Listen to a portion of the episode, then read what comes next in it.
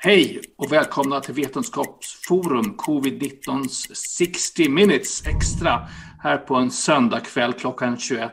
Hoppas ni har haft en bra helg allihopa. Jag heter Jan Lötvall, jag är professor i allergologi, allergisjukdomar och dessutom nanobiologiforskare som har jag blivit lite mer på gamla dagar eh, vid Göteborgs universitet och jag har varit aktiv i Vetenskapsforum sista året. Ikväll ska vi ha lite grann av ett tema om försiktighetsprincipen och eh, vad det innebär. Och eh, med oss har vi här Björn Olsen, en kort introduktion av dig själv. Ja, eh, jag tror alla vet vem du är, men du får säga det i alla fall ja, för sakens det inte, skull. Det är inte alldeles säkert, men eh, Björn Olsen heter jag. Jag är professor i infektionssjukdomar Uppsala universitet och överläkare i infektionssjukdomar och har sysslat med man kan väl säga, jag har sysslat med pandemier och pandemiska virus, pandemiska bakterier de senaste 25-30 åren. Och även skrivit en bok i ämnet om just pandemier. Eh, och eh, kom in i Vetenskapsforum ganska tid, eller väldigt tidigt, tillsammans med dig Jan. Det var ju, som du säger, ett års jubileum.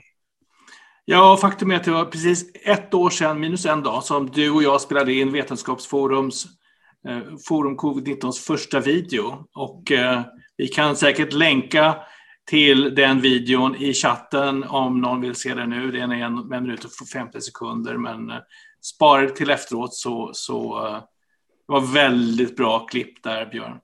Finn! Ja. Välkommen! Finn har vi haft kontakt med tidigare. Vi har gjort en video också, men berätta lite grann om dig själv. Eh, Finn Nilsson, eh, docent i riskhantering vid Karlstads universitet. Eh, har en medicinsk bakgrund och har sedan hållit på med olika aspekter av samhällsrisker, hur man hanterar dem, hur man kan förstå dem allt från vardagsolyckor till stora katastrofer och, och pandemier och liknande. Eh, vilka strategier som, som finns på ett, på ett teoretiskt perspektiv. Eh, sen är jag epidemiolog i botten också, så att jag har den, det benet med också. Eh, så det är jag. Lite epidemiologi har vi väl i blodet allihopa. Åtminstone har vi fått det. Åtminstone har vi fått ganska mycket epidemiologi i blodet. Ja, jag, jag skrev första peket tror jag 2009 om riktig epidemiologi. Men mm. Finn, du kan väl berätta kort om eh, eh, vad försiktighetsprincipen är och vad den har för bakgrund och ursprung och så vidare. Ja, men absolut. Eh, man kan också lägga till att, att vi har ju skrivit ihop tidigare på olika eh, debattartiklar ungefär ett år sedan. Och en av de första debattartiklarna jag skrev var just på försiktighetsprincipen i mars 2020 eh, i Svenska Dagbladet. Och eh, försiktighetsprincipen är ju egentligen Egentligen får man backa lite grann och så får man ta det till, till osäkerhetsaspekter. För det är egentligen där någonstans det börjar med, med försiktighetsprincipen. Att osäkerheten kring kunskap och osäkerheten kring statistik utifrån det epidemiologiska. Men de här två olika aspekterna styr hur, huruvida försiktighetsprincipen kan komma in överhuvudtaget. Eh, så att det är någonstans där man får börja. Försiktighetsprincipen är ju något som har kommit från, från 70-talet eh, kommer från Tyskland, Forsprungsprincip eller något liknande. Jag kan inte tyska, men det är där någonstans. Eh, och den går egentligen ut på att man ska skydda individer från stater eller stora företag som vill utnyttja eller på något sätt ehm, eh, utsätta individer för risker. Eh, så det, det, är ju det det kommer från. Det kommer från miljörörelsen eh, och finns nu väl inbyggt faktiskt i vår egen eh, miljöbalk också. Där finns den uttalad. Ehm, och, eh, och som sagt, den kommer då från det här med osäkerhet. Att om jag inte har tillräckligt med kunskap om eh, själva bakgrunden till en, en, risk eller om jag inte har kunskap om det statistiska underlaget till en risk, då kan jag heller inte applicera det som kallas as low as reasonably possible, ALAP. Eh, har jag koll på kunskapen kring en risk och det statistiska, till exempel kring influensa. Om jag vet, eh, jag vet hur den fungerar rent medicinskt, jag vet hur den sprider sig, jag vet vem som är mest, kommer att drabbas mest och liknande. Då kan jag ta den risken och jämföra dem med en annan risk, till exempel risken för att eh, lockdown till exempel, om man skulle ta en sån, eller psykisk hälsa av att inte få vara på skolan eller liknande. Och så kan man väga de riskerna, för det är risker vi kan både kunskapsmässigt och statistiskt.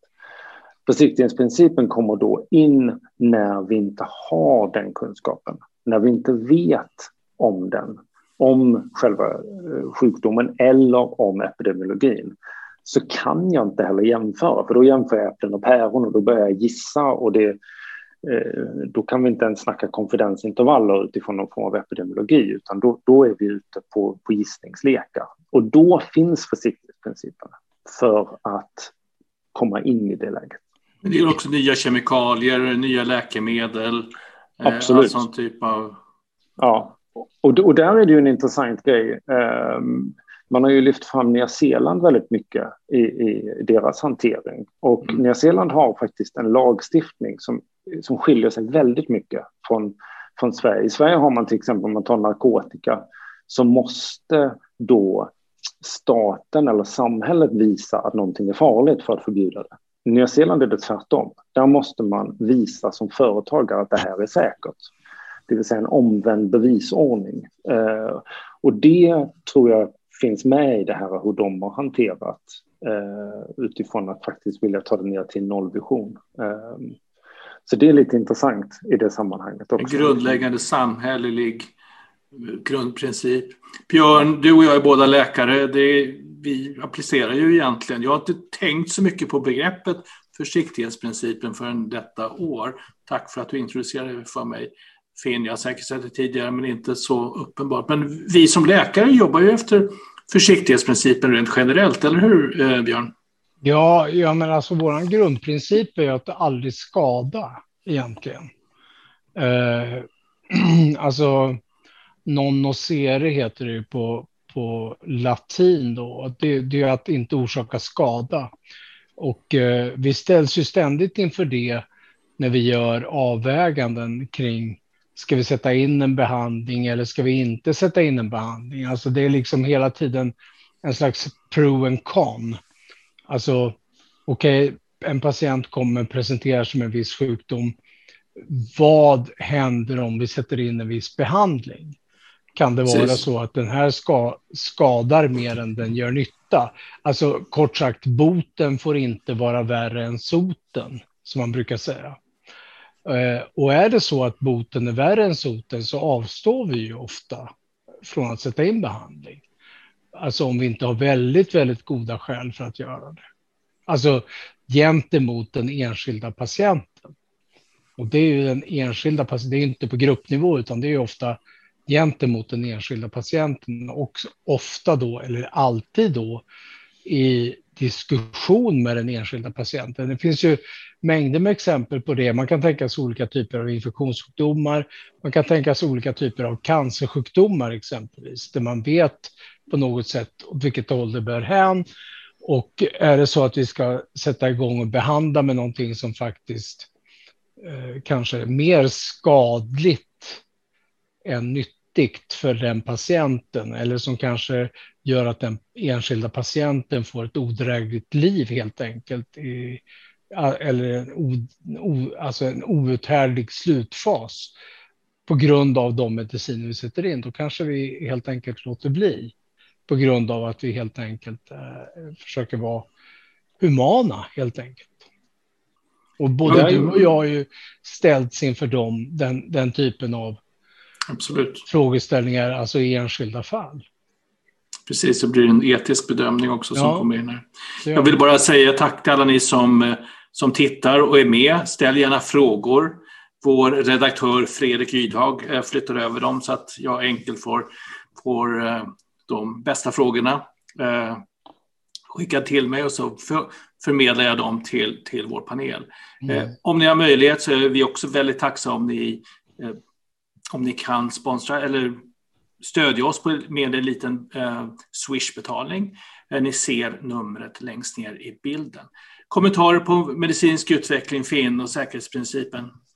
Nej, men jag, jag, tycker det är intressant det Björn, Björn lyfter fram. För, för ni som läkare ser ju det här från ett individperspektiv. Ni, men egentligen så är det direkt överförbart, alltså, indi, alltså patienten Sverige. Eh, alltså att det, det, finns egentligen ingen, ingen skillnad i det. Och problemet är ju då att om ni har en patient där ni inte vet vad sjukdomen är, ni vet inte hur den kommer att utvecklas och ni vet inte hur, hur de långsiktiga konsekvenserna eller de kortsiktiga eh, sannolikhetsberäkningarna är, då, då kan ju inte ni väga sot mot bot på det sättet. Alltså det, det, det, det finns ju en, en, omöjlighet i det och det är det som är, är, är därför försiktighetsprincipen finns. Det är ju just för att skulle ni få en patient som en väldigt ovanlig patient där det är en sjukdom man inte vet om så gör man inte den sannolikhetsbedömning eller riskvägningen. Eh, och det är egentligen precis samma sak. Och, det, och den viktiga aspekten här är ju egentligen att försiktighetsprincipen kom ju till under, under 70-talet med, med DDT-skandalerna och liknande. Så att det är ju inga smågrejer som har lett fram till, till den här principen. Eh, det, ju, eh, det har ju varit väldigt nära, eller att det till och med har varit katastrof för att, för att man gör det här. Alltså, jag kan väl säga så här att är det så att vi har tillstånd där vi inte är helt säkra på diagnosen, men vi tror där vi liksom ändå har någon slags empiri och tror att ja, det skulle kunna fungera med den här typen av behandling, så prövar vi gärna. Alltså, och det kallas ju exivantibus, alltså att man, man helt enkelt testar en behandling för att se om den hjälper. Och då är man helt pragmatisk egentligen. Och det, det kanske inte är så att man vet exakt, exakt vad det är då som orsakar eh, det ena eller det andra. Men om man ser att behandlingen hjälper så och då har man ju vunnit någonting för den enskilda individen. Men när det gäller covid-19 så handlar det ju liksom om på gruppnivå, det handlar om en nationell nivå plötsligt. Alltså vad är det vi ska rekommendera för att minska, eh, alltså inte skada så mycket som möjligt egentligen. Och eh, det är ju någonting som vi definitivt har, eller åtminstone i Sverige och en del andra länder också, frångått den här principen av att minska lidande för människor. Och många gånger har ju det haft mycket märkliga förtecken. Det kan, vara, det kan till och med vara så att det är politiserat helt enkelt. Att man liksom på grund av politiska hänsyn eller på grund av diverse eh, konstiga förutfattade meningar eller liksom politiskt korrekta meningar inte agerar som man borde utan som man gör. Och det där har ju stört oss oerhört mycket under, den här, under det här året, måste jag säga. Där det är uppenbara saker där hela världen säger att vissa saker faktiskt fungerar eller att det är på ett visst sätt. Och vi har haft en, en, en förnekande kultur i Sverige eh, som har gjort det otroligt svårt att liksom argumentera för det och de som argumenterat för det också då fått stå vid skampålen. Men det är ju det som är det intressanta där tycker jag utifrån med, med om man säger med, med nu kommer ju WHO och CDC samtidigt ut och, och, och deklarerar att det var aerosol. Ja. Uh, och det är ju någonting som man har misstänkt väldigt länge och det finns väl skäl för att man ska kunna vara liksom, restriktiv med det. Men det som är skillnaden där är ju att WHO har ju redan från början och CDC och liknande har ju sagt att det skulle kunna vara det mm. och därför agerar vi som om det är det. Och det är ju det som är liksom principen i det här. Mm. Att, att vet vi inte hundra procent, men vi, ja, där finns någonting som tyder på att här finns det någonting vi inte har full koll på. Då går vi åt det hållet. Vi mm. tar det säkra för det osäkra. Mm. Och det är väl det som är, är det, det ja, det märkliga egentligen när man mm. då pratar om, om munskydd till exempel, som mm. ju dessutom det inte finns något, något, om vi nu går tillbaka till sotbegreppet, så finns det ju faktiskt inte ens det. Så att den är ju totalt, den, den är ju, det är ju nästan så att man inte skulle hävda att den gick in i försiktighetsprincipen, för den är, det finns ju ingen risk som man lägger in i ekvationen, så att det, det är en icke-fråga. Men å andra sidan så om man då kommunicerar ifrån den bestämmande myndighet då, många gånger, alltså i många fall Folkhälsomyndigheten under det senaste året, så har man ju liksom, det är precis som du tar upp Finn, att en sak som är egentligen tämligen ofarlig att använda, men som möjligtvis kan ha effekt. När man istället då säger att om du använder det fel eller pillar på munskyddet eller vad det nu kan vara så, så kan du göra mer skada än nytta. Och det där har ju visat sig under liksom tidens gång sedan pandemin bröt ut att det där är ju fullständigt vansinne. Alltså det finns inget belägg för detta. Men ändå har man fortsatt att kommunicera det. Man har kommunicerat det som att, ja, ja eh, lite grann som att Ja, det, munskydd det, det, det, det, är inte ens bra om vi använder dem för den här sjukdomen.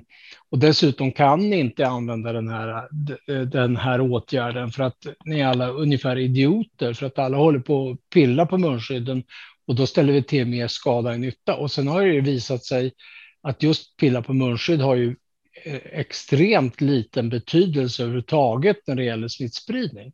Det har ingen som helst betydelse kort sagt. Om, om, om det sitter ett virus på munskyddet, vad hade det suttit om det inte hade suttit på munskyddet, var hade det suttit då någonstans? Ja, det kan man ju fråga sig. I lungorna? Ja, i lungorna, precis. Men ändå kommunicerar man ju det här som att det är... Man, man, man gör en omvänd försiktighetsprincip och säger att ja, vi, vi tror inte på munskydd och därför ska vi vara extra försiktiga och säga att det här med munskydd inte fungerar, fast stora delar av världen faktiskt tror att det fungerar och ser att det fungerar. Eh, tillsammans med en mängd andra åtgärder. Men i Sverige har ju det här blivit en svordom att använda ordet munskydd. Men dessutom, det som gör mig mest förbryllad är ju trots att man under över, alltså över ett års tid har kommunicerat att munskydd inte hjälper och ändå inför man det eh, i eh, kollektivtrafiken. Varför då? Om det inte fungerar. Då har Arbetsmiljöverket gjort det för eh, för hemtjänsten. Kräver Just det, att det ska precis. vädras som munskydd. Och, jag menar, och, och visir. Och, och visir som vi vet inte, inte har så tydlig fungerar. effekt. Nej, precis. Nej. Nej. Men ändå, man gör det ja. på grund av försiktighetsprincipen. Och jag vet att när vi förde fram idéerna om munskydd redan i våras så fick vi så otroligt mycket skit för det där. Och det är på alla nivåer. Vi kan prata om statlig, regional och lokal nivå så fick vi otroligt mycket skit för att vi var eh, alarmister och pratade om munskydd som ändå inte fungerade enligt Folkhälsomyndigheten. Och dessutom ställer vi till ett helvete för andra människor om vi använder munskydd. Eh, idag när du går in på Akademiska sjukhuset exempelvis så är i princip alla som bär munskydd. Men ni förstår, alltså clashen där i kommunikationen. Mm. Vi, har, vi har ett problem när det gäller kommunikationen här. Alltså den, den verkställande myndigheten på något sätt kommunicerar ut att munskydd har ingen betydelse eller direkt skadliga. Och ändå så kan man rekommendera från samma myndighet sen att munskydd trots allt kan, ja, ni ska använda det under rusningstrafik i kollektivtrafik. Och tack och lov skulle jag säga så har ju flera regioner och flera sjukhus varit olydiga och helt enkelt infört munskydd. Faktiskt. I strid med Folkhälsomyndighetens egna rekommendationer. Det kallas uh, common sense tror jag. Det kallas common sense, ja. Och, och, och ja, finns det minsta lilla risk för att det är luftburet så, så bär man ett munskydd, det är helt så, självklart. Och nu när jag, jag, jag, jag kände ju, vet ju många narkos eller intensivvårdsläkare till och med som har sluppit smitta. Faktiskt. Ja, ja. ja. Trots att de har jobbat ja. i den miljön. Och som har stått i, där det verkligen mitt dräller. I, mitt i på fronten liksom. Ja, ja, ja. Oh, ja. Alltså verkligen mitt i, i stormens öga och klarat sig. Mm. Uh, så att, ja, men jag har svårt att få ihop det där och just den där, kan man säga, den här förljugenheten där man använder försiktighetsprincipen åt båda håll. Va? Det blir en slags förljugenhet. Vi, har, vi har några specifika frågor. Det var faktiskt kommer in väldigt många frågor. Men en fråga som jag fick tidigare då på mejlen, det handlar om vaccinen, om vi skulle vara extra försiktiga avseende vaccinen också eftersom de är nya och otestade. och då framförallt mRNA-vaccinen som har olika lipid, lipid nanoparticles, LNPs, som mm. bärare och sådana saker och diskuterar säkerhet kring dem mm. en hel del på internet.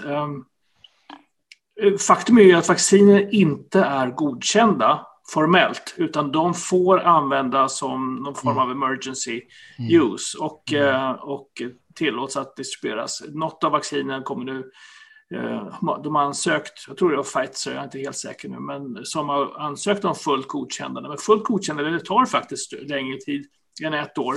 Men mm. under en pandemi så så tar man då den lilla, lilla risken eh, kring de här LNP och relaterar det till skadan som mm.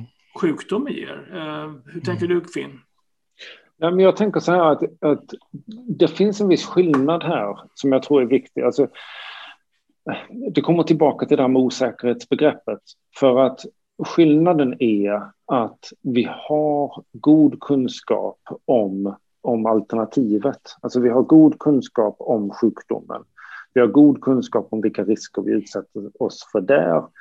Och eh, vi har också, även om det har gått väldigt fort, och det, självklart så kan vi inte veta de långsiktiga eh, och väldigt ovanliga effekterna av, av vaccinet fullt ut. Men i och med att vi vet de andra effekterna så kan vi väga, det är därför vi har den här mm en, ett konfidensintervall utifrån ett, en statistisk sannolikhet vad som skulle kunna eh, ske framåt. Eh, så att där finns en ganska stor skillnad. Jag anser inte att man kan applicera försiktighetsprincipen på det sättet på grund av att man jämför två risker som egentligen är ganska välkända båda två. Alltså de, de har lika mycket osäkerhet kan man säga.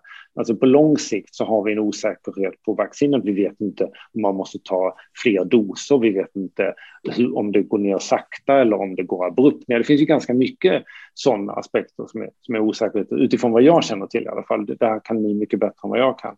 Men sjukdomen vet vi inte heller det. Så att, eh, därför så har vi en liknande osäkerhet och vi kan väga dem och vi kan därmed göra en kalkylerad risktagning. Mm. Där, där, det är intressant utifrån till exempel Astra, så hur man har agerat där och bara det faktumet att man har agerat på det sättet tyder ju på att ja, man har en typ av försiktighetsprincip i den, men det är inte försiktighetsprincipen, om ni förstår vad jag menar. Alltså det, det finns en viss skillnad där. Man gör det utifrån dem. När man går över den statistiska sannolikhetsgränsen, då har man rutiner på plats. Men det kan vi inte göra med en okänd sjukdom, för där har vi inga konfidensintervaller. Så att det är två egentligen helt skilda situationer där, där jag, från vad jag har sett, tycker att man agerar riskmässigt helt korrekt med vaccinerna. Mm. Eh, så. Men du, eh, Fen, jag måste bara fråga dig.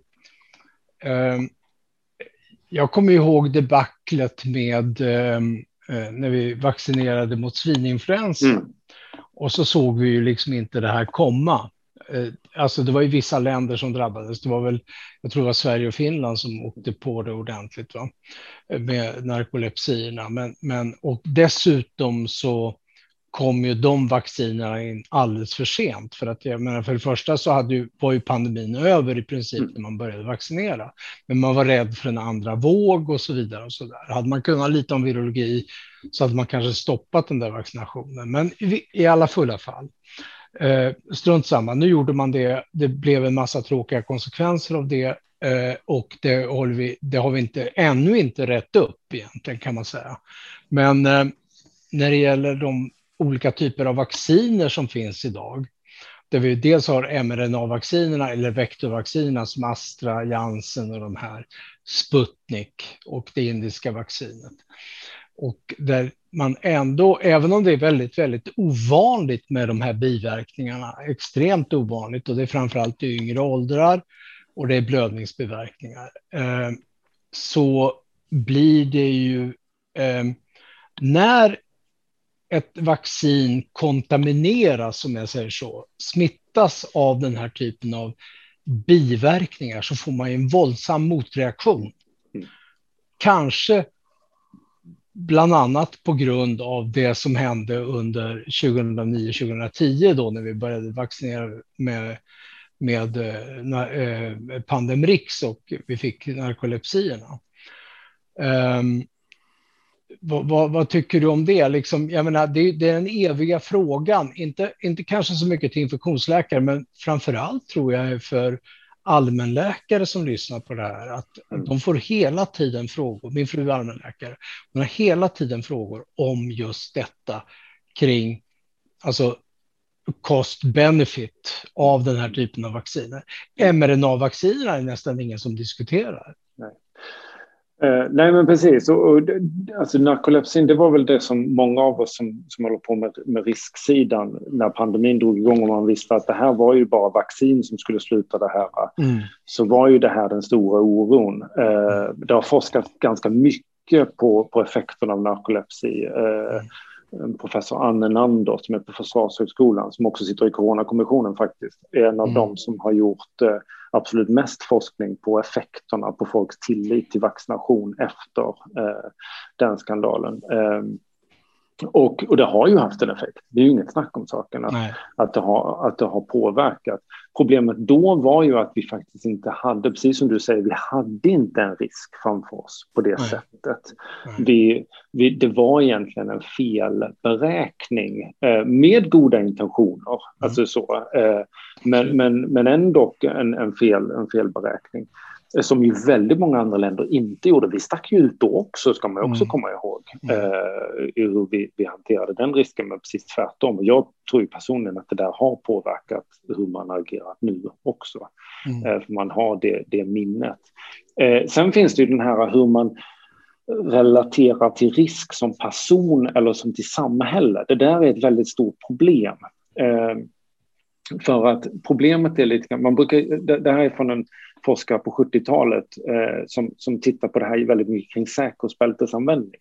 För problemet är med säkerhetsbältesanvändning, så för individen så finns det egentligen, alltså risken att du råkar ut för en trafikolycka där du behöver säkerhetsbältet är så ofantligt liten per körd kilometer. Otroligt liten.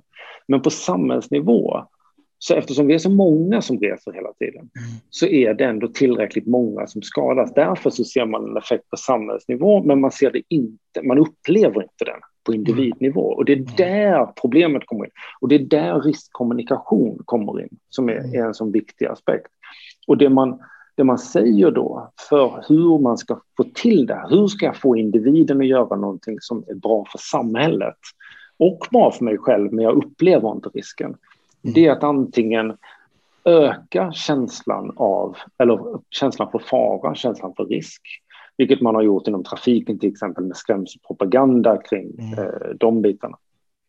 Eh, eller så gör man det så pass enkelt, eller så lagstiftar man. Det är liksom de tre vägarna. Problemet i Sverige är ju att vi har en regeringsstrategi nu det finns ju vissa debatter om vi har någon strategi eller inte, men, men om vi nu säger att, att den här sexpunktsstrategin som regeringen har, mm. där har vi med dämpa oro som en av dem. Mm. Problemet är att du kan inte dämpa oro och samtidigt få folk att hantera risker personligen mm. som kommer att påverka samhället. Jag hoppas att ni hänger med på den, ja. den liksom loopen, för den är inte Personliga helt enkel risker i relation till benefit för samhället. Exakt, eh, och vilket överlag är väldigt intressant att man inte har pratat om solidaritet i den här eh, riskhanteringen mm. överhuvudtaget, vilket man har i andra länder. Det är mm. liksom protect others, protect yourself. Det är den ordningen och inte tvärtom. Mm. Eh, och det där är väldigt intressant, för riskkommunikativt så är det, är det svårt att få till. Och jag ändå väldigt glad. Vi har ju en enormt hög vaccinationsprocent eh, bland barnsjukdomar och liknande i, mm. i Sverige. Vi är ju mm. världsledande. Mm. Och narkolepsin verkar inte ha påverkat så extremt mycket. Eh, vilket ju gör att vi verkar ändå, trots att vi har försökt dämpa oron, så verkar vi ändå komma upp i ganska höga procent. Åtminstone i vissa delar av befolkningen. Men vissa delar av befolkningen vet vi att vi inte alls kommer upp i de nivåerna. Och där måste man ha en annan riskkommunikativ in, mm. inriktning mm. än vad man har. Mm. Jag har en väldigt het potatis i min hand här. Får jag slänga, ut den, slänga in den i diskussionen? Och det är nämligen AstraZenecas vaccin och den kommunikation som har skett och kring risker och, och fördelar. Jag hade faktiskt förväntat mig att AstraZeneca själva hade dragit tillbaka det här vaccinet för över en månad sedan. När de här biverkningarna dök upp och dessutom studier från Sydafrika att man mm. kanske inte skyddar så bra mot nya varianter och så. Hur, eh, hur ser ni på det? Snabb kommentar, Björn. Ja, alltså snabb kommentar kan jag säga. Att jag, lätt.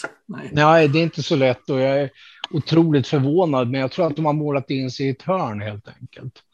Dels är det väldigt mycket pengar investerade i det här. Det är flera länder som har liksom optioner på det här och man har liksom satsat på AstraZenecas vaccin att kunna distribuera det snabbt och europeiskt vaccin och så vidare och så vidare. Men, men jag, jag, jag tror att ja, nej, jag har svårt.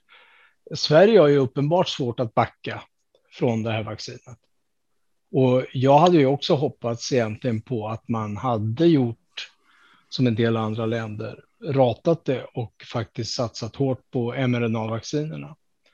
Eh, Emelie Widén som är, som är aktiv i disk diskussionerna på sociala medier eh, la upp en post häromdagen och räknade ut att eh, med det flöde av vaccin så kan vi vaccinera stor del av alla vuxna i alla fall fram till september med mRNA-vaccinen. Ja. Och helt enkelt slopa AstraZeneca.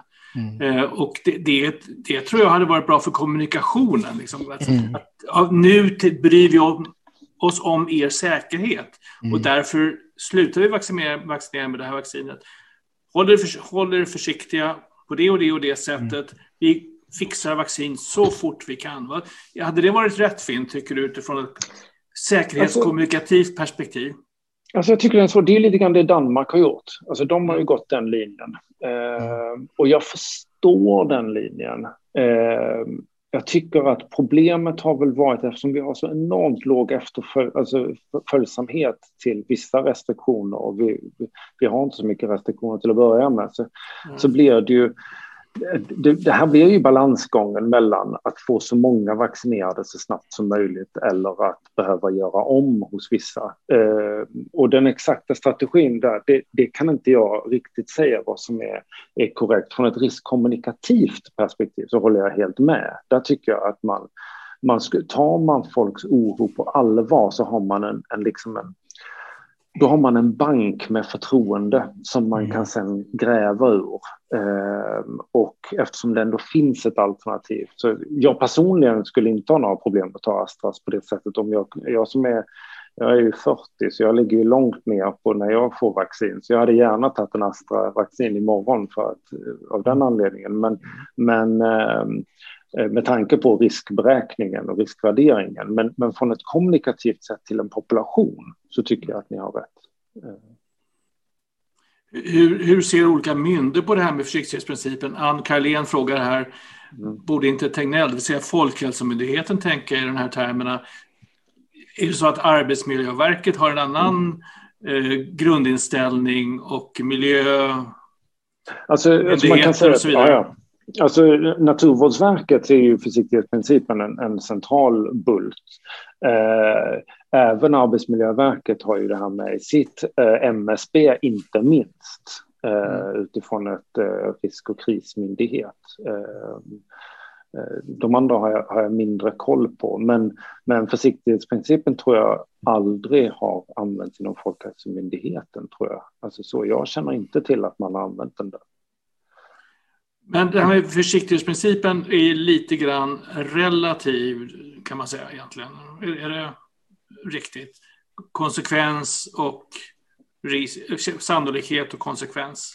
Ja, alltså den handlar ju om när du inte vet sannolikheten och du inte vet konsekvensen och du inte vet vad det är som bidrar till sannolikheten och konsekvensen. Alltså, det, det, är alltså inte bara den klassiska risk är lika med sannolikhet och konsekvens, utan det är också att du vet inte ens ingredienserna till sannolikheten och konsekvensen. Och den har vi, den är ju så klassisk när ett år sedan när det kom från, från, eller nu är vi faktiskt i maj, det känns bara som mars ute, men i, i, i mars för, förra året så, så, så, när, när det kom eh, rapporterna, vi visste ju inte så jäkla mycket, men och det var det vi faktiskt skrev i vår artikel där 16 mars. Det var ju faktiskt att vi visste faktiskt tillräckligt. Vi hade tillräckligt med indikationer på att kunna ta en försiktighetsprincip. För det är det du behöver. Du behöver ju ändå någon form av riktning mm. liksom, i hur du ska göra. För det kan ju också vara så att kommer det någon sjukdom där indikationerna är att det här är totalt ofarligt. Mm. Men då, kan, då är det ju en försiktighetsprincip mot psykisk ohälsa och liknande mm. alltså man måste ta. Mm. Så att man måste liksom på något sätt ha kompassriktning för att veta vilket håll ska jag gå och sen så måste jag ta det säkra för det osäkra. Och inte minst, ju mer kunskap som kommer, desto mer måste jag justera det kompassen för att veta vilket håll jag ska gå. Och det kan mycket väl vara så att man går åt ett håll som är fullständigt fel. Och då måste man backa och ta försiktighetsprincipen åt ett annat håll. Det är liksom inget konstigt i den här typen av, av riskhantering. Det, det, var ju en av de saker som eh, WHOs eh, sakkunniga på det här sa att när det gäller en pandemi så måste man vara snabbfotad. Alltså man måste ta snabba beslut, ibland är de inte helt rätt och sen så måste man ändra riktning väldigt snabbt när ny information kommer in. Och eh, ny, eh, ny information, exempelvis just när det gäller om vi släpper vaccinerna för en stund och vi tänker på aerosolsmitta exempelvis, när det, när det börjar dyka upp fler och fler rapporter om att aerosolsmitta de facto var en väldigt, väldigt viktig del i smittspridning, kanske den majoriteten av smittspridning och superspridare och sådana här saker. Så fanns det liksom ett, eh, en slags, ett slags motstånd, inte bara i Sverige utan många gånger internationellt också. Och det är därför som vi först nu, ett och ett halvt år in i pandemin snart, börjar se CDC, WHO säga, alltså plocka fram vad som är eh, ska vi säga, de stora riskerna för smittspridning mm. och det man tidigare liksom av olika skäl då har hållit emot, vilket gör mig otroligt förbryllad. Mm. Eh, det kom ju väldigt, väldigt tidigt rapporter om att det här smittar ju inte bara via droppar, utan det kunde ju liksom spridas via ventilationssystem och det ena och det andra. Men ändå så tar man inte tag i det. Och det land som kanske har hållit mest emot när det just när det gäller den biten som sannolikt, alltså eller inte bara sannolikt, till visshet har skördat oerhört många liv. Det är ju faktiskt Sverige. Som, i, i, alltså, som otroligt envist har, har hävdat motsatsen att det här är ingen viktig smittväg, utan vi, vi ska lära oss att tvätta händerna och torka av ytor. En sån sak som vi vet idag inte har särskilt stor betydelse om, en, om ens någon. Egentligen. Det har, tvätta händerna har jättestor betydelse när det gäller influensa och eh, vinterkräksjuka, men då i kontexten eh, coronavirus så har det ju minimal betydelse om ens någon. Medan den stora elefanten i rummet har just varit eh, just det här med aerosolsmitta, att det ligger liksom och flyter i rummet. Och det finns ju tillräckligt många, först från början var det anekdotiskt att man, man såg det här och så småningom så blev det mer och mer vetenskapligt belagt. Men man fortsätter att hålla fast vid detta och då bryter man ju plötsligt försiktighetsprincipen. Mm. Och det är det jag inte får ihop. Nej, jag, jag håller med dig. Alltså det man borde ha gjort i början, och det, det är som du säger, det var ju anekdotisk eh, bevis om, om eh, asymptomatisk smittspridning. Mm. var också en sån grej, där det var ett antal fall i Tyskland, det var någon studie där med någon enstaka mm. som man, man, inte fick ihop och liknande.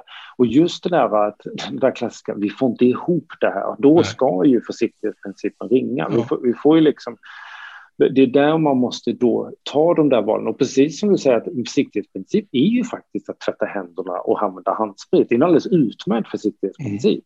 Men sen när evidensen visar att nej, det här är inte det viktigaste, nej, men då mm. måste man ju ändra om sina råd mm. utifrån det. Eh, och, och det finns ju, och det verkar, det verkar ha funnits en tröghet, inte bara i Sverige, utan nej. även i andra länder, som, ja. där man inte har velat liksom erkänna sina misstag. Alltså det har nästan varit politikeraspekter, fast det här är ju egentligen forskare eller myndighetspersoner som egentligen inte ska ta en politikerperspektiv utan mm. direkt säga att Nej, men vi trodde det var så här, ni får jättegärna fortsätta sprita händerna men mm. det är mm. inte där vi ska lägga krut. Nej, det, det håller kanske bort andra smittor å andra sidan. Ja, vilket är jättebra för då har vi inte lika många som måste testa sig och liknande så att vi får ju ner den belastningen och vi får mm. annan eh, RS-virus och liknande som vi kan, vi kan få, få minska. Men, men eh, nej, det, det, är, det är väldigt förbryllande hur man, man har varit fast i sina antaganden från början och sen så har man inte velat släppa dem. Eh, och faktum är ju att det, det var ju som det stod i den här eh, debattartikeln i New York Times nu, det är, mm. det är anmärkningsvärt att inte WHO har gått ut med en stor pressrelease och sagt vi har tolkat det här lite fel, för inte mm. minst gentemot Indien och delar av Afrika som kommer att behöva vänta länge tills de får vaccin, ja. så är det här oerhört viktig information. Mm. Mm. Verkligen. En, en, en, fråga som är väldigt tydlig relaterad till relativ risk, tycker jag. Det är från Vendela Larsson här och såg ett klipp med en av våra professorer på Vetenskapsforum som hade på sig FFP3 utomhus. Ska man ha andningsskydd även utomhus? Jag har det inte. Jag har det när jag inte går heller. på golfbanan eller när jag går på parkeringen utanför affären. För jag bedömer att risken är så otroligt mikroskopisk mm. i den miljön. Men skulle jag stå i, och titta på fotboll där det står människor runt omkring, det är trångt, då skulle jag absolut vilja att alla hade munskydd på sig. Jag vet mm. inte, det, hur ser ni på det? Jag kan, jag, jag kan börja där. Ehm, jag håller helt med dig Jan. Alltså, jag har aldrig munskydd utomhus om det inte om, nu går inte jag på, jag, jag, tycker inte om fotboll överhuvudtaget. Jag tycker det är skittråkigt och jag tycker sport är fullständigt idiotiskt. Eh, så att eh, jag går aldrig på några sportsevenemang utan jag tittar ju på fåglar och då använder jag aldrig munskydd. För att då, då, har man ett naturligt avstånd på ett antal meter. Vind, ofta är det svinkallt och det blåser så att eh, skiten blåser ju bort. Liksom. Det skulle aldrig falla mig in att ha munskydd utomhus. Eh, det skulle, vara, det skulle vara märkligt, det skulle också ge märklig, jag tror att det skulle ge en märklig signal. Men så fort jag går in i ett rum, alltså jag går in i, i, en, eh, i en affär eller på, nu finns ju knappt posten kvar, men om man ska hämta ut ett paket eller någonting, då är munskyddet på direkt alltså. Det är det. Men att ha det på det utomhus, jag, jag tror att det är en overkill. Jag tror det är en overkill. Och det stod också jag tror att det stod faktiskt i den här Lancet-artikeln som kom alldeles nyligen att eh, man hade sett väldigt, väldigt, väldigt få fall av utomhussmitta om det inte var så att man hade stora rallies. Alltså, Fotbollsmatcherna i förra ja, året? Va? Ja, fotbollsmatcherna eller de här politiska mötena i Indien nu exempelvis. Både den stora festen som man hade och Trumps de, möten. Ja, precis. Trumps möten. Där kunde det absolut spridas och det gjorde det också. Verkligen. Men jag skulle inte ha munskydd på mig utomhus, nej.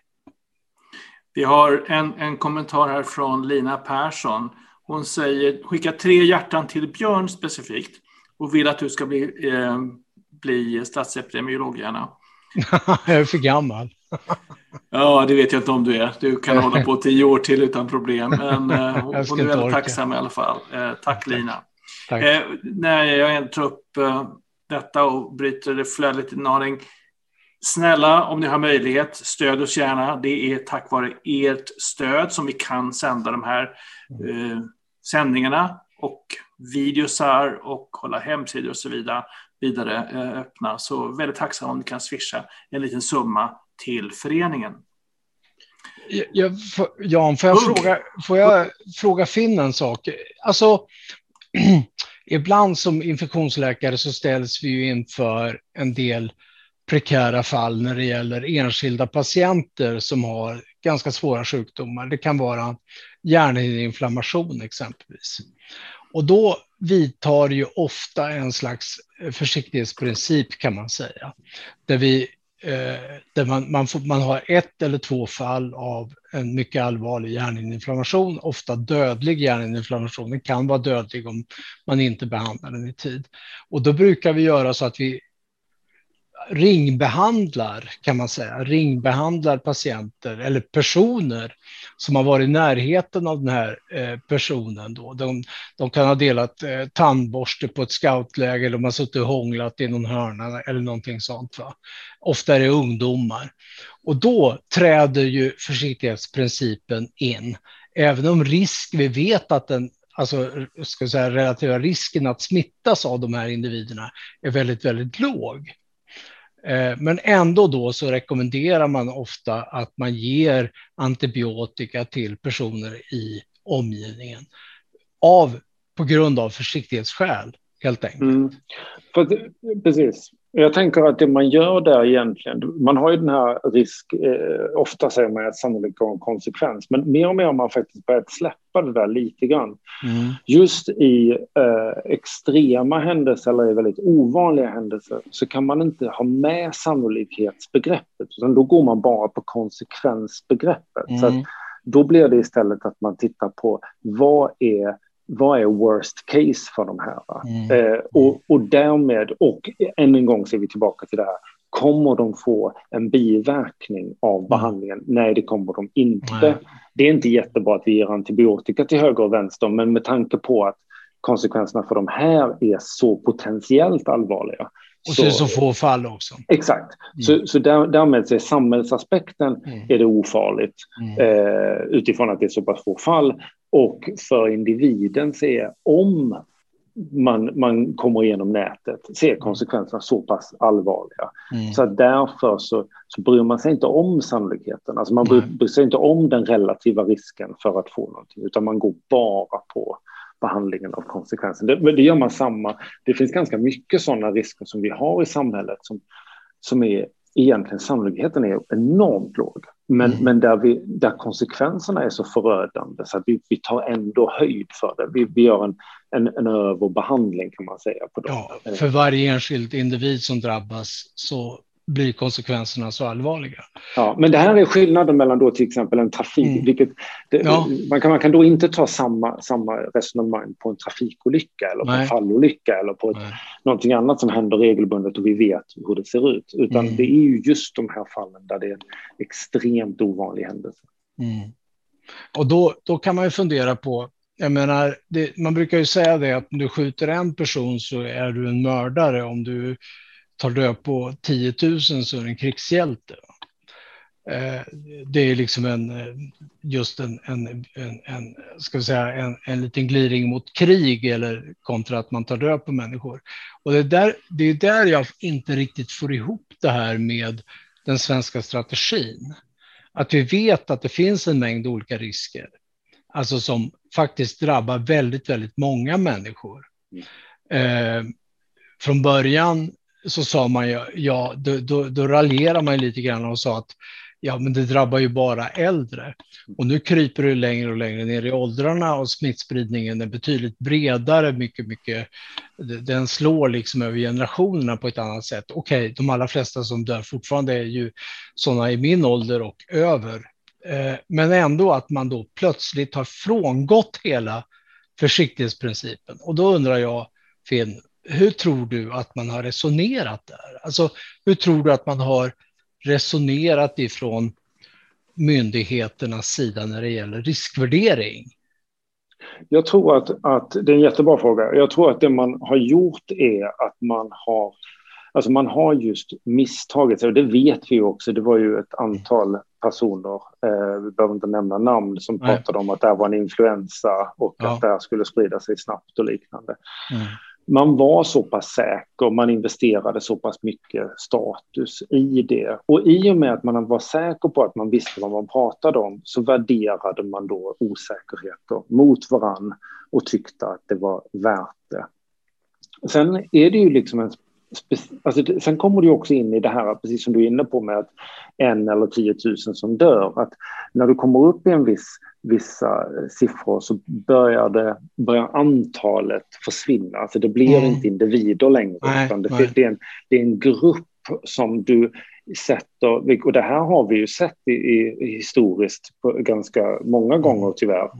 alltså där man sätter etikett röster på folk och säger mm. att ja, men det här är riskgrupp, det här är äldre, det här mm. är... Eh, det är ju till och med så att de barnen som har, har varit på IVA och liknande, ja men de har underliggande sjukdom. Det är också mm. en sån begrepp som man har mm. använt för att på något sätt eh, Skulle de vara mindre värda då, på något sätt?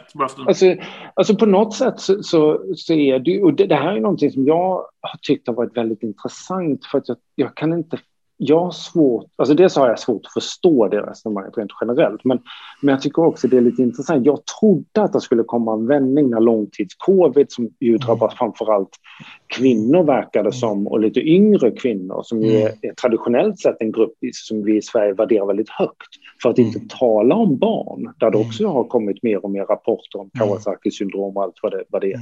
Så, så trodde väl jag att den värderingen skulle förändras för att man på något sätt mm. förhöjer barn mm. på det sättet. Mm. Och det förvånar mig nog mer. Jag är tyvärr inte så förvånad över föraktet mot, mot äldre som man ibland har sett i debatter och diskussioner mm. och, den, mm. och de underliggande sjukdomarna och BMI i hit och BMI dit. Det är jag kanske inte lika förvånad över, för det, det, det sker ganska ofta. Men, men att man inte har förändrat när man har sett att barn och och yngre, tidigare friska mm. eh, får långtidseffekter. Det, det är jag väldigt förvånad över. Och det är mm. någonting som jag, jag, inte riktigt kan förstå hur man... För jag ser också att det skulle vara ett sätt att kunna rädda sitt skinn. Mm. Alltså ibland. Alltså att, att man skulle kunna ändra om sin, sin mm. kommunikation och sin risktolkning för att man på något sätt säger att men, det här det här visste vi inte. Nu mm. måste vi ändra om, för det här är ju en grupp mm. som, som inte mm. har underliggande sjukdom. Det här är inte den gruppen som vi lovade att vi skulle skydda. Så, att, så jag, jag, det enkla svaret på din fråga, jag har ingen aning om vad de tänkte, men, men jag, jag, jag fascineras lika mycket som du över att det finns någonting lite udda i det.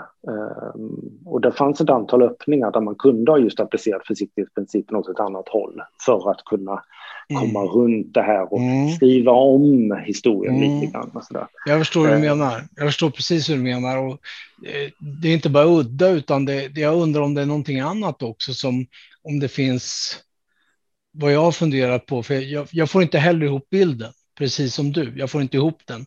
Och särskilt då när det börjar krypa ner i åldrarna, när det är barn som drabbas. Det är kanske inte så många barn som dör, nej, men varje barn som dör, ska vi säga av en, av en infektionssjukdom eller så, så blir det ju ofta normalt under fredstid så blir det väldigt stora rubriker kring det. Mm. Mitt barn dog av det här och det här och så försöker man snabbt hitta en, en syndabock och var gjorde vården fel och var missar vi det här och det här och det här. Och, eh, men oavsett det så, så det är ju precis som du säger, det är lätt att etikett, Eh, etikettera människor, dels som, som är åldersrika och säga ja men de här är så gamla så de ska ju ändå snart ut i evigheten igen. Och eh, de som har högt BMI, ja, det är ju mer eller mindre självförvållat att de har högt BMI, så jag menar de har ju, de har ju käkat sig till det här, så de får väl skylla sig själva på något sätt. Och jag, återigen, då, precis där du tar upp där, att när det då börjar krypa ner i åldrarna, om man dels ser långtidscovid som en faktor, alltså där vi inte har, där vi inte har gjort någon konsekvensanalys av det här. Vi vet inte vad det här kommer att innebära på sikt och vad det kommer att kosta samhället eller någonting och hur många människoliv eller ska vi säga kvalitet, alltså hur mycket kvalitet för människan det här så att säga, kommer att sänka, alltså hur många människor kommer att vara långtidssjukskrivna etc. etc, etc. Och de yngre då som också dör. Va? Och att man inte gjorde en tvärvändning där och säger att ja, vänta nu, nu ser vi en bild som vi inte har sett tidigare. Nu tycker vi att eh, nu bör ni, nu bör ni, eller inte bör, nu skall ni göra så här nu ska ni göra så här. Ni ska sätta på er munskydd. Ni får inte vara si, ni får inte göra det, ni får inte göra det. Och det är under en ganska kort och begränsad tid som man behöver komma ut med de här direktiven. För vi ska komma ihåg det också att nu kommer vaccinerna på ganska bred front och vi kommer att vaccinera upp stora delar av befolkningen. Någon gång i höst så kommer stora delar av befolkningen vara så att då, då, kommer det ändå ha sjunkit. Och man kunde ha räddat ansiktet på det sättet genom precis att säga det, att nu tar sjukdomen, liksom många andra infektionssjukdomar, tar en annorlunda väg som vi inte hade räknat med och som vi inte såg i början. Och varför gör man inte det? Jag du menar att det sprids i skolan och så? Som det ja, sprids i skolan, precis. Och jag menar att det var farligt att vara lärare. Det, det, var, det är liksom plötsligt ett av Sveriges farligaste yrken tillsammans med vården då, att vara lärare. Liksom att många blev sjuka och en del dog mm. också. Men att man inte, när man såg att det liksom kröp längre och längre ner i åldrarna, med konsekvenser som man inte kan överblicka framåt på något sätt. Att man inte eh, tog det som en livboj från myndigheternas sida och säga att nu har sjukdomen tagit en vändning som vi inte såg från början. Och att man liksom inte räddar sig själva den vägen. Jag förstår det inte, utan man håller fast vid den gamla strategin. Vi, vi är på 55 minuter. Jag, jag, tror att vi kommer dra över tiden idag igen. Det är så bra diskussion. Får jag slänga in en liten provokativ variabel i detta? Mm. Ekonomi. Du nickar med en gång, eh, Finn. Ja. Nej, men ekonomin är ju, den är ju den som har spelat, man har ju spelat den lite då och då. Alltså att man har, har tänkt att är det det som gör att man har tagit ett annan väg, att, att man, man ser på samhällets ekonomi. Mm. Eh, man har också spelat in folkhälsomålen. De tror jag inte heller man ska helt ignorera hur starka de har varit i att, att spela in. Eh, jag tror inte ekonomin har, har spelat. Jag, jag, jag har diskuterat det här ganska, med ganska många nationalekonomer. Eh, mm. och, och det, det, finns liksom inte de gillar ju liksom hård fakta. De är ju inte de första som spekulerar på olika grejer. Så att jag, jag tror inte, jag tror inte ekonomin har, har varit, spelat en roll. Sen, sen vet vi ju att, att de effekterna som, som det här har fått i form av arbetslöshet och i form av, av de bitarna och, och ekonomisk nedgång, det kommer att ge folkhälsoeffekter. Det vet vi. Och mm. det kan vi räkna på. Eh, däremot så kan vi ju, som du var inne på Björn, vi kan ju inte räkna på effekterna på långtidscovid, för där har vi inte en aning. Eh, det var någon att, rubrik idag som sa att det fanns en miljon i Storbritannien som har långtidscovid. Mm. Och det kommer att kosta. Alltså det kommer Oj, att kosta Det kommer att kosta och enormt mycket pengar. Alltså, vi vet ju exempelvis att de som upplever sig ha eh, och många gånger har exempelvis fästingburna infektioner, alltså mera liksom långvariga tillstånd av fästingburna infektioner eller vad det nu är. Eh, de patienterna shoppar ju runt ganska ordentligt i vården och man räknar någonstans mellan 25 och 30 000 per år per patient. Alltså för att liksom söka vård på olika ställen och få ungefär samma svar. Vi har ingen aning om vad det här är. Eh, eller vad vi ska göra med det. Och Eh, när det gäller långtidscovid så tror jag att vi kommer ungefär hamna i, i samma sits. Alltså det, det, det kommer att, det, och det är en mycket större kohort än de som har fäst, olika typer av, har drabbats av fästingburna infektioner exempelvis. Där, där, kommer vi kunna göra matematik för vi har ju grannländer på både ja, ja. västerut och ja, österut ja. kan, där vi kan, kommer kunna se Eh, och jämföra långtidscovid-konsekvenserna mm. på populationsnivå på ett helt unikt sätt. Mm. Men vi ska också inte räkna bort alltså, alltså den, den vårdskulden, den kostnaden och de långsiktiga, alltså så, att, så att de långsiktiga ekonomiska kostnaderna i form av sjukskrivning inom, inom sjukvården och, mm. och liknande och hela, hela de bitarna. Eh, det, och, och, faktum är att alltså, inom, inom min bransch så räknar vi, då räknar vi på kronor på allt. Eh, mm. och, så att även oavsett hur mycket underliggande sjukdom eller hur gammal du är eh, så har man också ett ekonomiskt värde på de dödsfallen. Alltså, mm. Eh, det låter ju hemskt när man pratar om det, men, men det är ju det, det, man sätter ju allting i de termerna för att kunna jämföra, just kunna mm. jämföra risk. Mm. Och, och de här, vad har vi nu, 14 000 någonting, alltså det är ju en, det, det, det är mycket pengar som det har kostat oss i form av vad mm. de bidrar med, hade bidragit med, sagt, till ett samhälle. Och det är mm. så man räknar när det gäller mm. ekonomi. Men den ekonomin har inte riktigt räknats in, utan det man har pratat om är en sida av ekvationen, mm. utan att balansera den med andra sidan av ekvationen. Eh, Jag pratade med en, eh, en forskare som utvecklat ett läkemedel som botar en väldigt ovanlig sjukdom, 4 till sex fall i Sverige eh, varje år. Eh, spinal muskulär atrofi typ 1. Eh, man botar den sjukdomen, barn som slutar kunna fungera, inte kan gå och så vidare. Mm.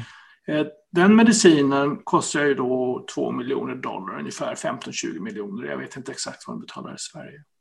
Det satsar man på en enskild individ. Mm. Eh, hur, hur beräknar man kostnad så att säga, för samhället för, för långtidscovid eller andra barn som dör? Jag vet inte hur många barn som har dött nu i, i covid-19, men det är ett antal.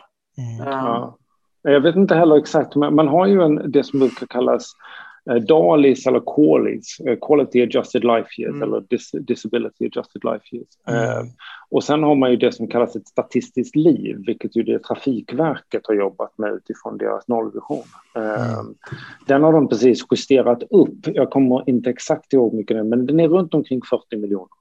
Vilket innebär helt enkelt att om en åtgärd på vägarna eh, kostar runt omkring dem och du kan visa att det här kommer att rädda ett liv, mm. då är det samhällsekonomiskt lönsamt. Helt enkelt. Och du kan kosta hur mycket pengar? Jag för mig, don't quote me, men jag tror att det är 40 miljoner. Man har precis justerat upp det i alla fall. Jag för mm. mig att det låg på 18 miljoner tidigare, men jag vet att man har precis justerat upp det. Den forskaren jag pratade med han sa att det är ungefär eh, 7 miljoner dollar som ett människoliv är värt då nästan 50 miljoner, kring 50 miljoner kronor. Ja, det är ungefär, ungefär, samma. ungefär samma siffror. Mm. Uh, och, och, vi använder ju läkemedel som kanske minskar dödlighet i vissa sjukdomar med 2% eller någonting sånt där. Mm. Ändå gör vi det för att vi ser den här benefiten och det uh, vi, vi, har faktiskt kunnat visa också att, att även att, att förlänga livet på, på någon som är är gravt dement, bor på äldreboende och är, är en, bit, en bra bit över medelåldern, är ändå lönsamt. Alltså problemet är ju snarare att det är kommunerna som får ta kostnaderna och regionerna som, som får, får, får tjäna på det på något sätt. Liksom. Mm. Men, men det, det, det rent samhällsekonomiskt, om vi inte bryr oss om vem som håller i plånboken, så samhällsekonomiskt är det alltid värt att rädda liv från någon form av ekonomiskt. Fram till en viss gräns förstås, mm. men, men, men, men, men praktiskt taget så är det, är det alltid det. Jag såg en beräkning, eh, inlägg i Läkartidningen där det var varje covid-död var ungefär nu kommer inte jag ihåg exakt, mellan fem och sju år i förlorat liv, även mm. om det var gamla som gick bort. Mm. Eh, så du säger, eh, Finn, att det är, det är en förlust, ekonomisk förlust för samhället, bara det att de har dött? Ja, ja, ja. Alltså det är en jätteförlust och där, där finns det, då har man oftast inte räknat med alltså vad, vad den anhöriga värderar livets fortgång till. Alltså, för där finns det ju ett värde, ett ekonomiskt värde som jag kan säga att men jag tycker det är värt så här mycket att min mamma, mm. pappa eller min mormor eller vad det nu är mm. fortsätter leva. Eh, och det har man liksom inte, det, då räknar man inte ens med det, men, men det, det krävs inte mycket. Alltså så. Eh, mm. det, det, det, så är det fem, sju år, då är det, då är det mycket pengar vi snackar om. Mm. Ja, jo, för mig det handlar inte om pengar, eh, men jag ville slänga in den heta potatisen lite Men jag tror, att det, jag, tror det är viktigt, jag tror det är viktigt att prata om det här, för att det, det är nog väldigt många som ryggar just för den här typen av diskussion. Mm. Och när man ställer olika patientgrupper mot varandra och sådana här saker. Och du, Jan, pratade om, om eh, vad var det, hur många miljoner dollar var det? Eller, Sju. Kostnaden för de här barnen för, för att ja. de ska kunna fortsätta utvecklas är 2 ja. miljoner dollar ungefär. Jo, men precis. Men säg så här då att, att ett landsting eller en region vägrar betala de här pengarna.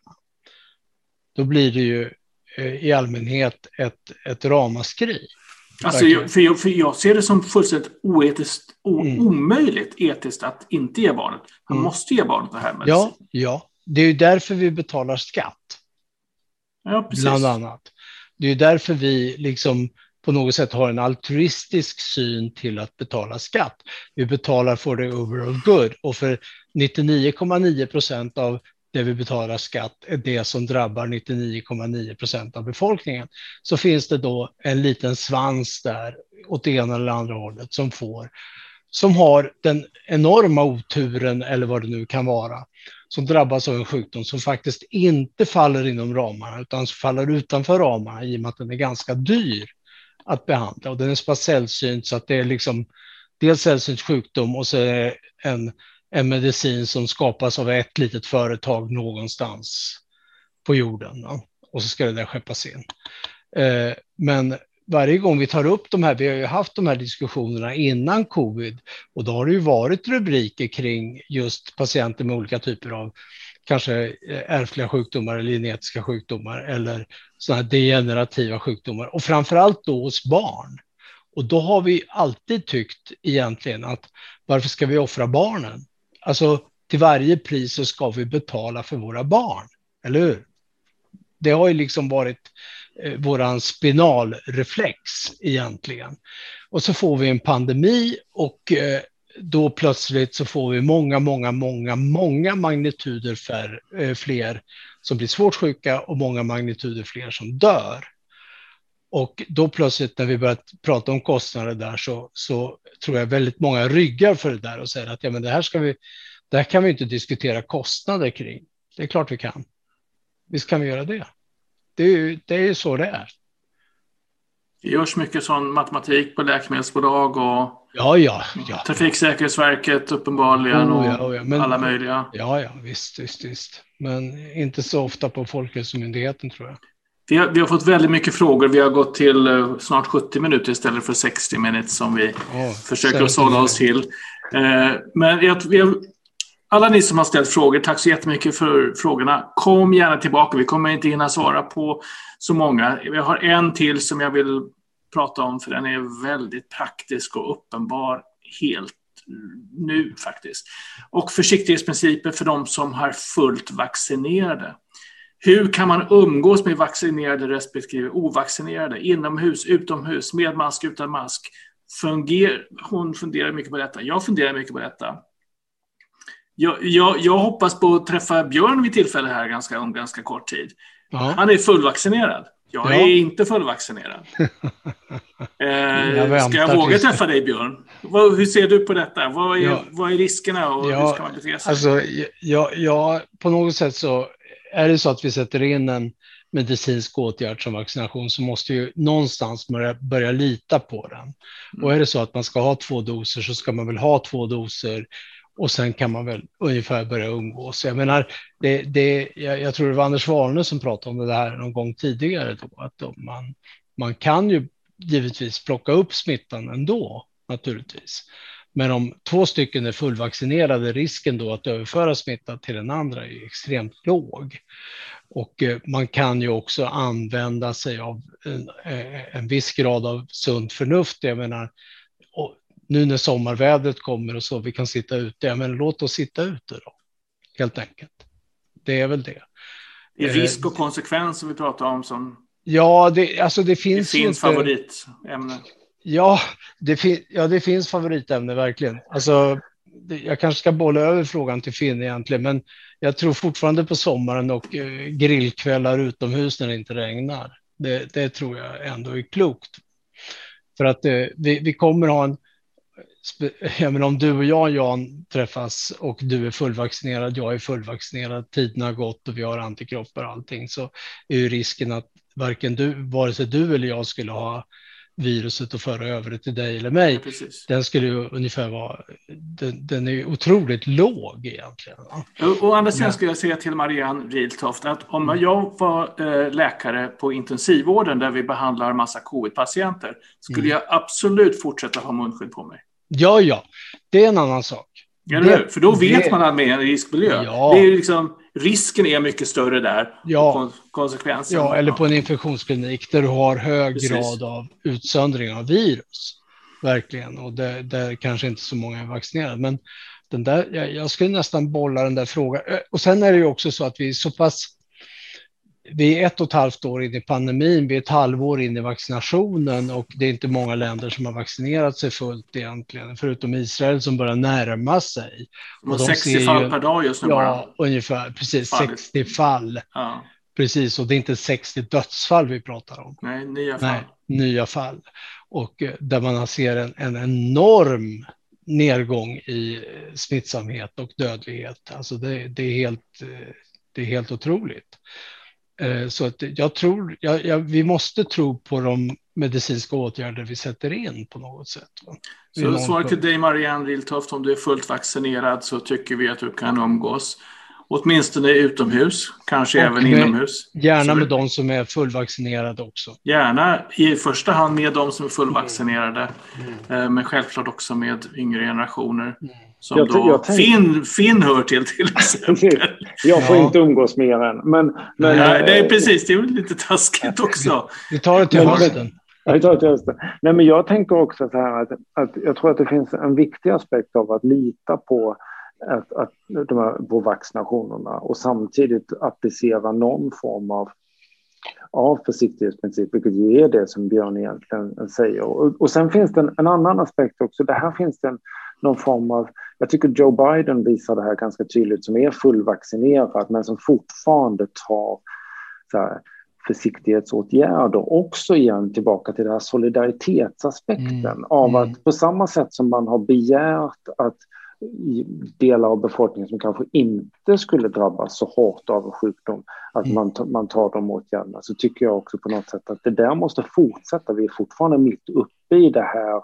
Mm. Däremot är, man, är det två stycken som är fullvaccinerade och genomgått alltihopa, då måste det finnas en tillit till den medicinska behandlingen på samma sätt som att andra åtgärder som vi, vi, vi sätter in. Eh, men jag tycker att, att eh, jag håller helt med, men jag, jag tänker att det finns en det finns också en, en samhällelig riskkommunikativ mm. eh, aspekt här som är viktig att belysa. Eh, för risken är annars att vi inte får ner mm. den här platån som vi är nu, mm. vilket jag tror kanske är lite grann att vi nu nu, nu är det liksom, man har lite grann öppnat dammluckorna liksom, mm. för vad, vad man får lov att göra. Eh, mm. Så jag tänker att det finns en viss, viss skillnad där. Men, mm. men absolut, självklart måste vi lita på vaccinen. Ja, men jag håller med dig just kring det här, eh, det, det, kommunikationen mot samhället i övrigt naturligtvis, absolut, och gärna använda munskydd och sådana mm. saker. Och, och det, vi ska komma ihåg, tror jag, att det finns liksom en, också en bortre gräns på det här. Och det kan, den kanske ligger ett eller två år tillbaka, framåt i tiden. Och då kommer munskydden åka av och så börjar vi hälsa på varandra som folk mm. igen, va? utan att hälsa på med varandra med armbågarna. Och vi vet ju det, och det kan man ju fråga varför gör vi som vi, varför gör vi som vi gör och inte som vi borde? Så du och jag, Jan, när vi träffar varandra så borde vi kunna hälsa på varandra precis som folk egentligen. För att vi har träffats en gång och då gjorde vi det. Vi, då gjorde vi det. Första ja. gången jag träffade dig fick du en björnkram av mig fast ja, du var vaccinerade. Vi slet oss båda två där. vi hade hållit oss i karantän också. Vi hade gjort det. ja, det hade vi verkligen gjort. Ja. Men, men, men alltså exempelvis när vi vet det att händerna exempelvis inte, jag, jag, tror det kan ta ganska lång tid, det kommer nog ta ett eller två år innan vi börjar hälsa på varandra igen. Trots att vi vet att det här med händer inte smittar egentligen. Det är inte där det smittar. Såvida jag inte har hostat mig i handen och har covid, hostat med handen, hälsar på dig och du kliar dig liksom runt munnen.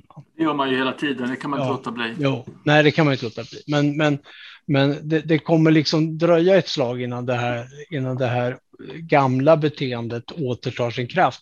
Och, men, men det kommer att komma, det är jag helt övertygad Ja, vi har haft eh, väldigt, väldigt trevligt. Eh, är det okej okay om vi eh, avslutar nu, bröder?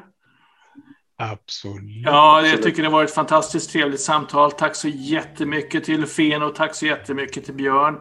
Tack alla ni som har lyssnat eh, och ställt frågor. Vi har inte kunnat svara många på många svår, svår, frågor den här gången, men kom tillbaka på tisdag, ställ frågorna igen. Eh, det kommer säkert vara en helt annan panel på tisdag och på torsdag, men eh, frågorna kommer man kunna svara på ändå.